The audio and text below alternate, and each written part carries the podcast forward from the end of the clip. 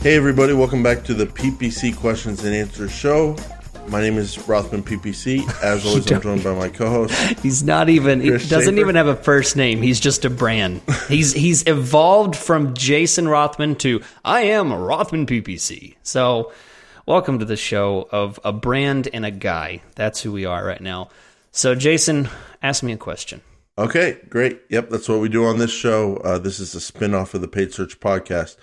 Nancy from Atlanta writes a beautiful city. When that city in the summer in the south, beautiful city, Atlanta. So Nancy, you should enjoy it. Um, she writes in. She has uh, three little specific questions here, Chris. Um, should you set up two different campaigns for two different goals?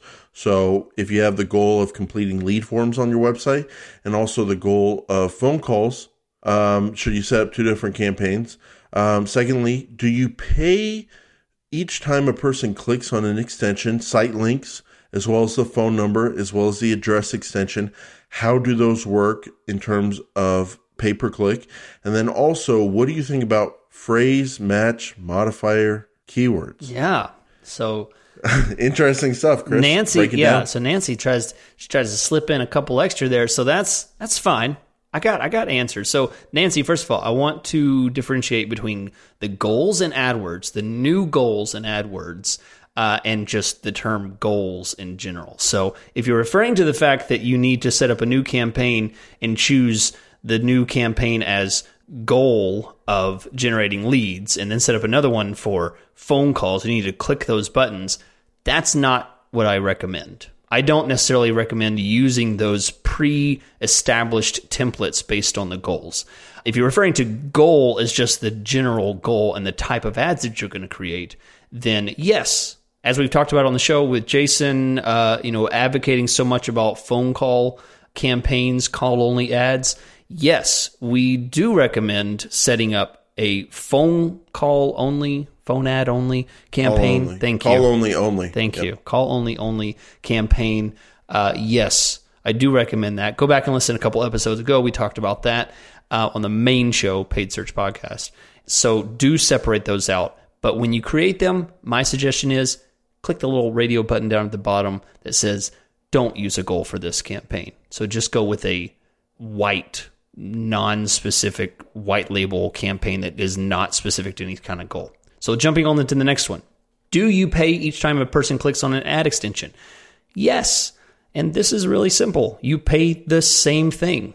You pay the same thing whether it's a call or whether it's a site link extension or whether it's a, a click on the headline. So it's all the same. It doesn't matter. Um, we won't get into the ranking differences between call only and headline stuff. That's a whole different conversation. But the easy answer is yes. The same cost as it would be for one thing versus another. Very straightforward. Really, it, by the way, thumbs up to Google for that because they could have easily tacked on a special fee or, you know, it's just straightforward. You pay what you pay, and that's it. And then finally, what do you think about phrase match modifier keywords? Quick explanation what she's referring to is uh, this new craze with all the kids that they like to put a keyword and then a period and then another keyword and then a space and then a plus and another keyword. So what essentially it is, it's a uh, it's using that period as creating a phrase match for those two terms and then a m- modified broad with the plus on the other term. So this kind of creates a hybrid keyword. What do I think about it? Oh, it's an option. It's something in the tool belt. I've used it a couple times for like cities. Um, if you have a uh, you know a city with two names in it, Kansas City Movers, you might use Kansas dot city and then a plus on movers. So now you have Kansas City Movers as a phrase match modifier keyword.